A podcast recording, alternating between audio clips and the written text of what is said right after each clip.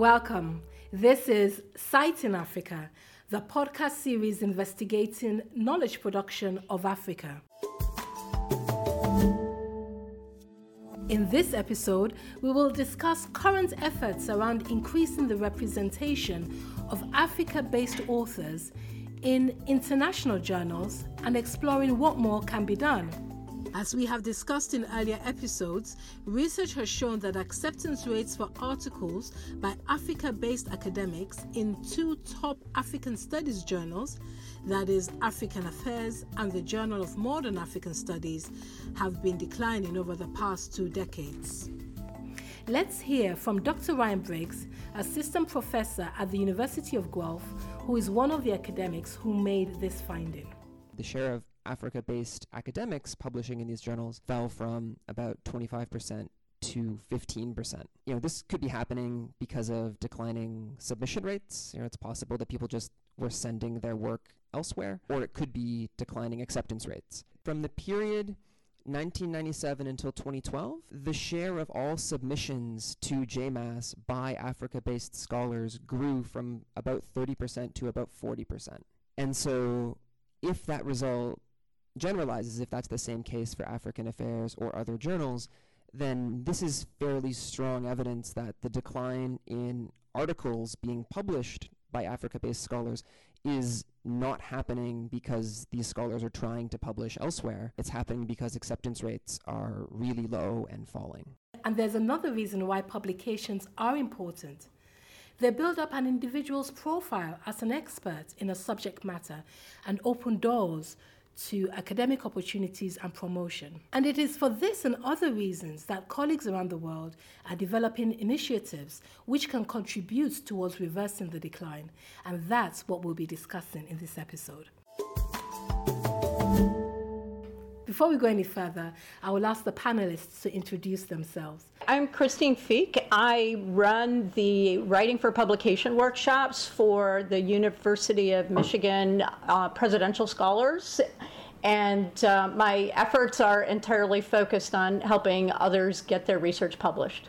Hi, my name is Henrike Florusbosch. Uh, like Chris, I'm at the University of Michigan, um, where I work at the African Studies Center that houses the UM African Presidential Scholars Program, which is a residential sabbatical program for Africa based scholars to work on research and writing for four to six months here in Ann Arbor. Hi, everyone. Uh, my name is Felix Ndahinda and I'm uh, a director of research policy and higher education within the Aegis Trust. So I run a, a research program sponsoring Rwandan researchers precisely to support them into writing but also publishing internationally. Uh, at the same time, I'm a part-time lecturer, associate professor at the University of Rwanda. Hi, everybody. My name is Andy Nobes, and I am a program coordinator at an international development charity called INASP, based in Oxford. And I work mostly on the AuthorAid project, which is a project supporting researchers in developing countries. Um, hello, I'm Naomi Pendle. I'm a research fellow at the London School of Economics and Political Science, and I'm based at the Feroz Lalji Centre for Africa. Um, I've been working on a British Academy grant with the University of Juba to encourage um, South Sudanese writers. Thank you very much to all of you, and welcome to the podcast. So, I'd like to start with you, Christine. As someone who has been running writing workshops for many years, can you tell us what happens at a writing workshop?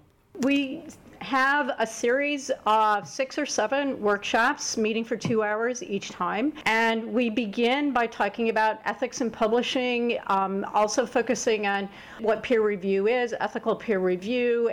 We talk about predatory journals and uh, make sure that we all have a common understanding of the publication process. I'm also an editor of a journal in my field, so I can talk about this from both sides of the table as an author myself and as the editor. Um, we take a data driven approach to the writing workshops. We do a lot of linguistic analysis of published articles in the scholars, different fields. Um, everyone is coming from a different discipline, so it's a bit of a challenge to find common material to be reading so everyone can understand. But rather than reading for content and analyzing for content and discussing matters of content, we focus on the actual writing. What does uh, a journal article look like in all the disciplines represented in the workshop? And so we spend um, quite a lot of time uh, looking at things such as how an introduction is set up, how an abstract uh, should be promotional in nature, what our goals in the discussion section are. And I draw from the research that's been done in applied linguistics. So when we're, we're talking about writing, it's from an informed perspective rather than what I might personally think about um, a matter, any matter in writing. Uh, in addition to journal article, um, analyses. We spend time talking about grant proposals as well. Uh, how do we represent ourselves as credible researchers? How do we represent our work as interesting and relevant and uh, try to convince others to, to fund our work? So we, we do take a, a very, very applied approach. I also then work with the scholars on their own writing. Uh, talking about matters of the audience and purpose and strategy, uh, are they actually connecting with their audience? Are they engaging with the audience? Is their stance towards what they're writing very clear? And are they actually um, indicating how they're making a contribution um, to the field and moving things forward? So, Christine, from from your description, I can actually see that these writing workshops are really geared towards these young academics being able to publish in international journals.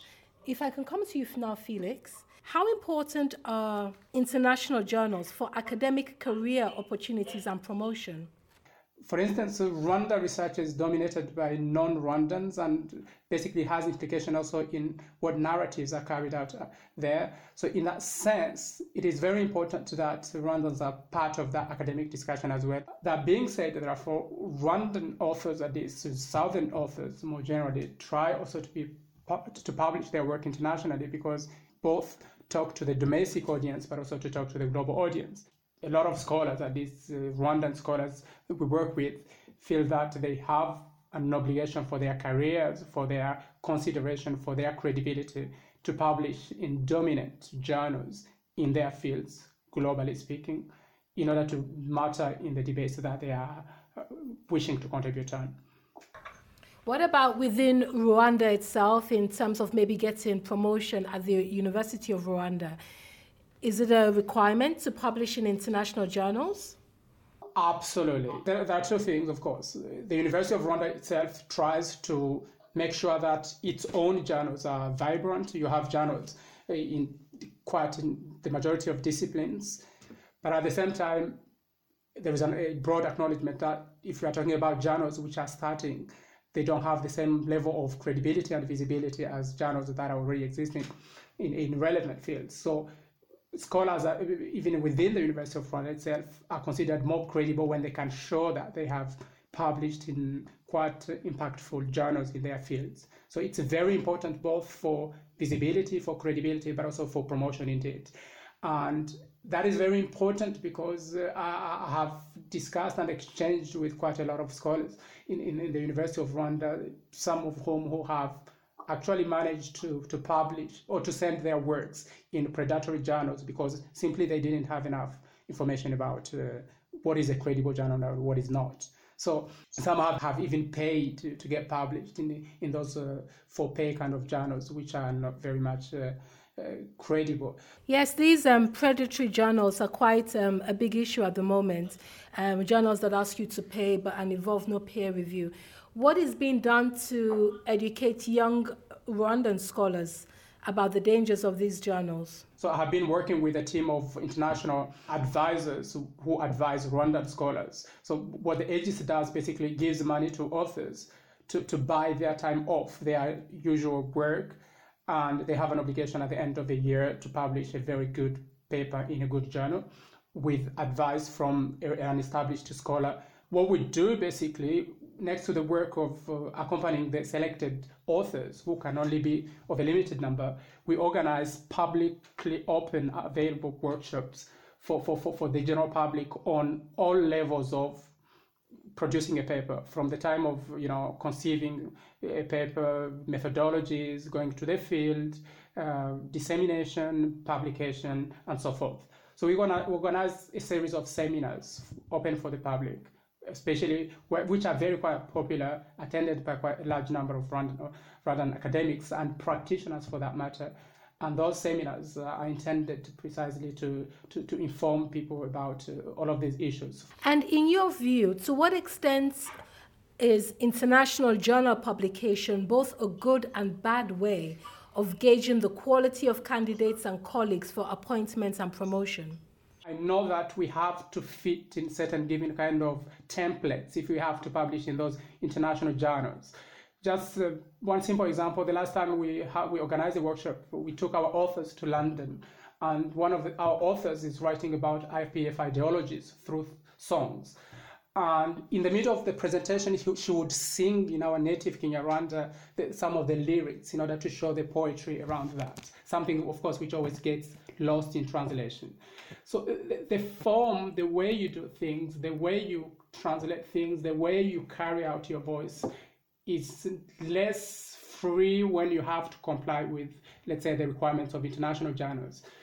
But at the same time, of course, uh, you have to play by the rule of the dominant game if you have to survive in the in the fields where you operate. So in that sense, it's both constraints, but also I see in the sense of opportunity because you can't uh, simply rebel against something and expect it to be to have the same impact as the the, the, the thing that is already established. Thank you. So um, I'll come to you, Naomi, now. Within the South Sudanese context, how important are international journals for academic career opportunities and promotion? So, South Sudan, I guess, is an extreme example of kind of underinvestment in higher education. You've had decades of wartime displacement where the universities themselves were displaced um, from southern Sudan to northern Sudan. And so there were language issues in terms of um, they operated in Arabic and, and then um, in 2005, after the peace, they moved back to the south, but then they were operating in English. You've had those language shifts. You've got the current kind of ongoing war and um, the kind of inflation, and therefore consequence, consequently very low salaries. So even now, kind of lecturers at the University of Juba can only afford to eat one meal a day. So it's really kind of um, they're struggling to kind of an extreme extent.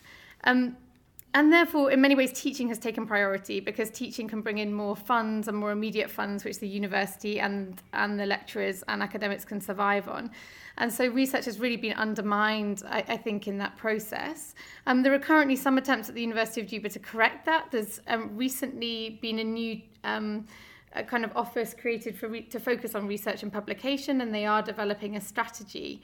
Um, but I think that kind of long-term lack of investment and lack of focus on research means that there's just a lack of confidence among many of the senior academic staff, let alone the junior academic staff. So many, in, even in the most senior positions, have not published in peer review kind of international academic journals.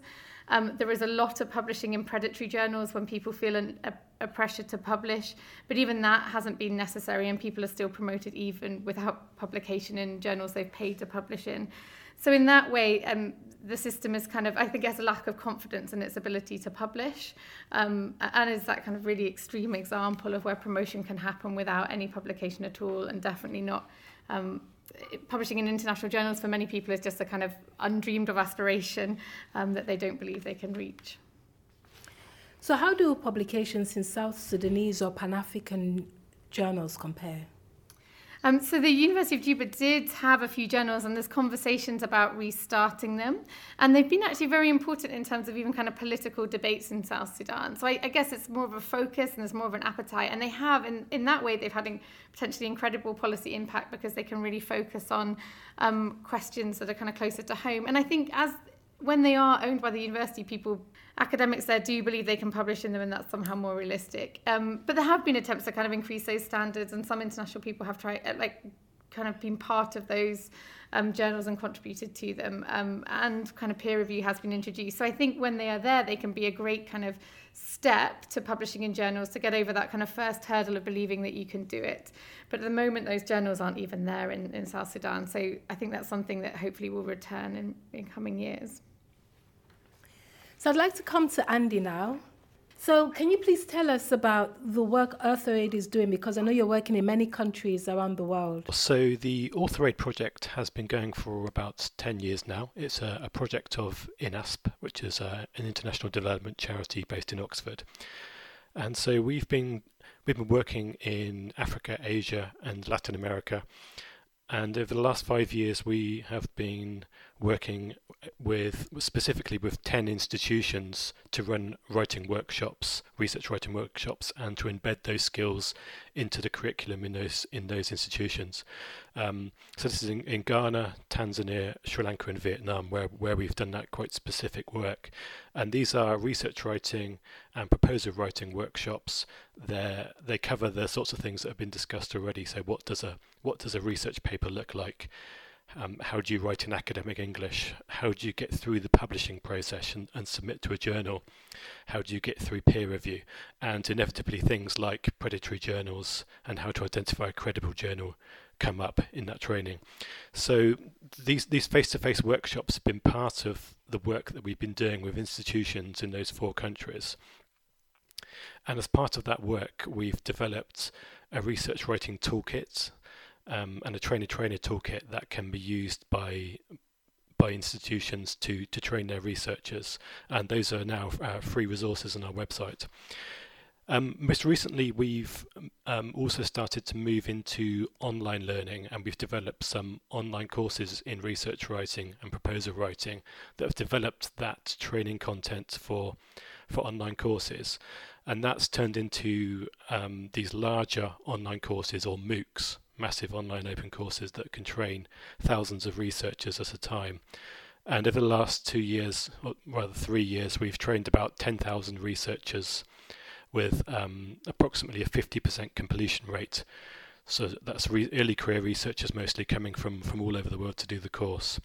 Um, as, apart from the, the face-to-face and the, the online uh, courses, there's also some of those uh, institutions that we've worked with have also developed their own online courses to go with their face-to-face training. So they have a, a type, kind of a blended approach where they have an online course and they have face-to-face training workshops based around that course.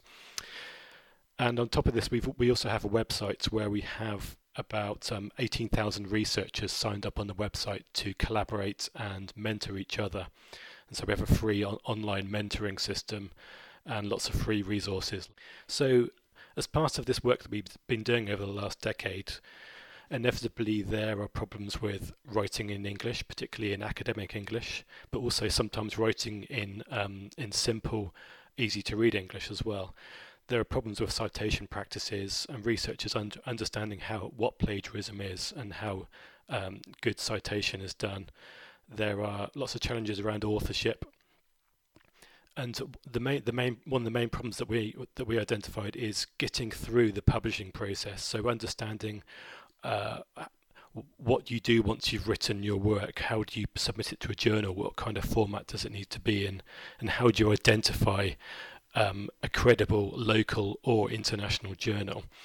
There's also a problem that we've identified in quite a few of our workshops uh, recently where a lot of the the potential authors that we speak to in Africa and Asia um, find that the journals that they're trying to submit to uh, display uh, a kind of a bias against their research because of where they're from, either, either um, because they see that they're from a developing country or because they consider that their research is not um, internationally significant or, or um, of global relevance.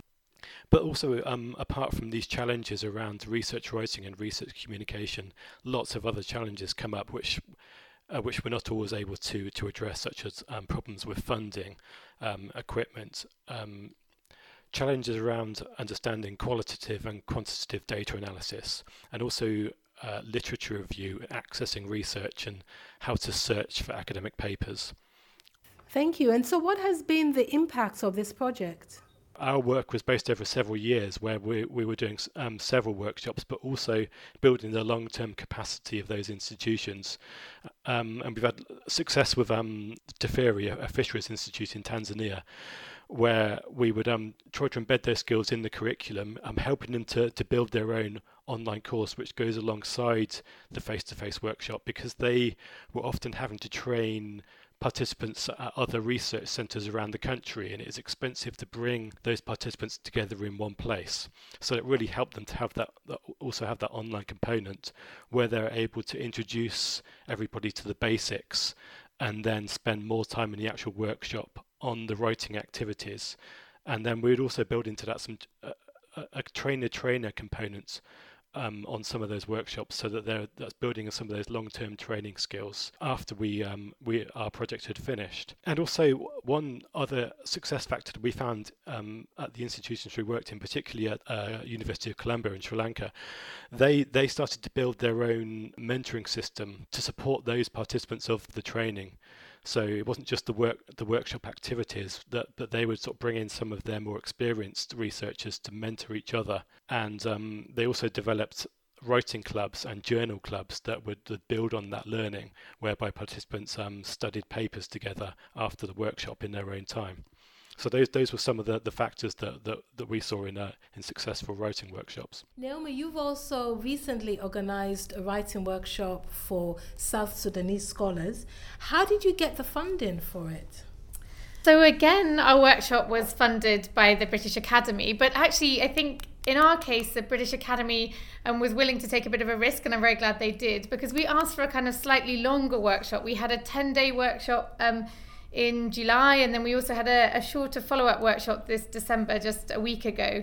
And I think um, the reason for that, kind of the longer workshop, was partly um, to respond to South Sudanese requests for their. Um, the needs that they needed to be met in order to publish. So they had all of common problems such as kind of understanding the basic peer review process, um, writing in academic English, and many of the other things that have been discussed. And we, um, journal editors did join us, and we talked through some of those. We talked a bit about grant writing. We talked about predatory journals. But we were also aware that for many um, academics in South Sudan, they struggled to get power, they struggled struggled to get basic internet, they struggled to therefore access kind of academic journals um, and online resources. So by being together for 10 days um, in a place with good power, good internet, um, LSE allowed them to have access to the LSE library and therefore they could access that electronically. Um, we were able to kind of sit together and work through their material, but they were also able just to sit and write. And I think that was quite productive for them. And there was a sense in every evening we would gather and people would talk about what they'd done and kind of present some of their work. But a lot of the time in the writing workshop was just spent sitting and writing. And it was a very different experience, a bit of a, um, and I'm glad the British Academy took a kind of gamble on that. But I, it seemed to be very productive in that much writing was done. And I think a lot of people are aspiring now to submit um, well, to submit to peer review journals or at least to kind of publish their work um, in some kind of written form um, that can be shared kind of internationally and academically. Um, I think one thing that is a struggle though with funding is that kind of appreciation of how long these things take, even for kind of established academics in very strong um, European or US institutions. It takes a long time to produce a good peer review journal article. And so when they're struggling through these difficult situations where they don't have easy access to literature, they don't have access so easily to um, electricity and internet access, and when they really also kind of need input right from the beginning of their research design to that kind of final moment of um, submitting to publication, that process is a very long process. So I think that is the only challenge: is how do you kind of design a funding system that kind of takes the risk on the kind of long, um, slow process that writing and research can be. So, do you think fellowships and writing workshops are becoming more or less popular among funders? So, I think, I mean, the British Academy is obviously um, seems to be very willing to fund writing workshops, and that's great. I mean, in South Sudan, a lot of funding generally comes from um, different donors from the humanitarian sector, from more kind of classic um, aid donors in Africa. And I think there, there possibly is a lack of um, interest in writing workshops, which is a massive shame because, as be, has been said already, the debates about South Sudan and therefore kind of the agenda and understanding of South Sudan is dominated by international academics. International academics who are even funded by some of these donors to try and understand South Sudan. Whereas actually, you've got many South Sudanese and South Sudanese academics in South Sudan who also know an incredible amount but just don't quite know how to get over that hurdle of publishing. So it would be great if there were more funders, um, kind of different kinds of funders as well, who kind of understood the potential of that knowledge if it could be kind of written down and shared internationally. Um, Christine, I know you've been um, leading writing workshops for many years. Have you had to find funding to host these workshops, or has it been provided by the University of Michigan? I'm very fortunate the University of Michigan has provided all funding and support all the work that I do from running the workshops to reviewing the manuscripts and then meeting individually with the scholars as well. And what is the key factor in determining whether a writing workshop will help the writer succeed? So, in my opinion, everybody needs to know what they need and see that our workshop is actually addressing that very need. So the needs vary quite a bit mm-hmm. from knowing um, just the basics of publishing and the strategies to get through the publishing process to even understanding what academic style is. Um, and I think it, uh, one of the central problems is also making sure that everybody realizes that academic English is no one's first language. We all need to acquire this new language in order to be able to publish. And in addition to these writing workshops, um, the University of Michigan also has its African Presidential Scholars Program.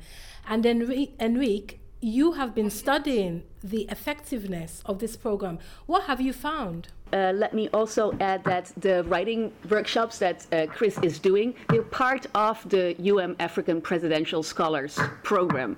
So this is a program for early career scholars based at African universities that come to the University of Michigan in Ann Arbor for four to six months to really have this reprieve from teaching, as one of my fellow participants was talking about, and really focus on their research and writing um, as kind of a sabbatical. And then the writing workshop is an integral part of that and has been uh, over the years. So, one of the things Chris said is we're trying to always evaluate our program to understand what works well so we can do more of that and and also understand what doesn't work and how we can fix that. Um, so that's where kind of some of the research comes in is the exit servers and the evaluations and consistently we have found that the writing workshop the access to uh, library resources and being paired with a university of michigan faculty member in the same subject area are really appreciated fac- factors uh, of the UMAPS program. So we've kind of made those um, more prominent factors over the years. And the other kind of research I've been doing is really tracking the publication careers of UMAPS alumni um, after they have spent time here in Ann Arbor. And um, this program started 10 years ago, so we now have 135 alumni. The last uh, cohort of alumni um, left Ann Arbor uh, of February 2018. And just some numbers are that of those 135 people, uh, 79 have already published one or more articles after their time here um, at U of M, which is, um, you know, almost 60%. And that's a really good number because there's also the publication lag time. So some cohorts are just really kind of almost just back. Um, and between those 79 people, they've um, produced more than 250 peer-reviewed articles. I'm only looking at those. Um, and I know that people also produce reports and uh, other kind of writing, but I'm looking at the peer-reviewed articles. So um, that gives me a sense um, that a lot of people are publishing, uh, especially people who have left you know, two or three years ago, kind of really finding their stride. What is interesting is um, kind of the mix um, of journals where publish people publish in, um, especially for those who have a, you know, a robust number of publications, like eight or ten or something. Um, it's really actually a mix of international journals and Africa based journals. And that actually is really both interesting to see and I think also gratifying because there are those two legitimate uh, outputs for um, Africa generated knowledge, I think. Um, in terms of um, who people publish with, it's interesting that you see a good number of publications where somebody publishes with the person they were paired at at Michigan here. Um, but that really depends on the discipline. In the humanities, where single author publications are still the norm, you don't really see people publishing with their um, pairing here at Michigan um, in the same way as you see for the social sciences. Another option for young academics trying to get published is actually co authoring. So, Naomi, I'd like to ask you to what extent is that a good opportunity for getting published? So, in South Sudan, it has been really important in terms of South Sudanese scholars becoming established in the kind of international academic scene. So, um, thinking of one of the most famous South Sudanese scholars, Jok Madut Jok, who's an anthropologist and has um, focused on various questions through his career, but he really started by kind of co authoring with a very established um, American anthropologist, Sharon Hutchinson, who um, co authored with him. And I think that kind of gave him the international visibility, but also the kind of mentoring experience. So, I mean, from my own personal experience of co authoring, it can really be that. Um, kind of great collaborative relationship where you're both bringing empirical material but you're also having that opportunity of mentorship so that really it is kind of like a year long um, process where you learn on kind of almost a daily basis about how an article is written. And you learn about that kind of emotional process as well as you both together.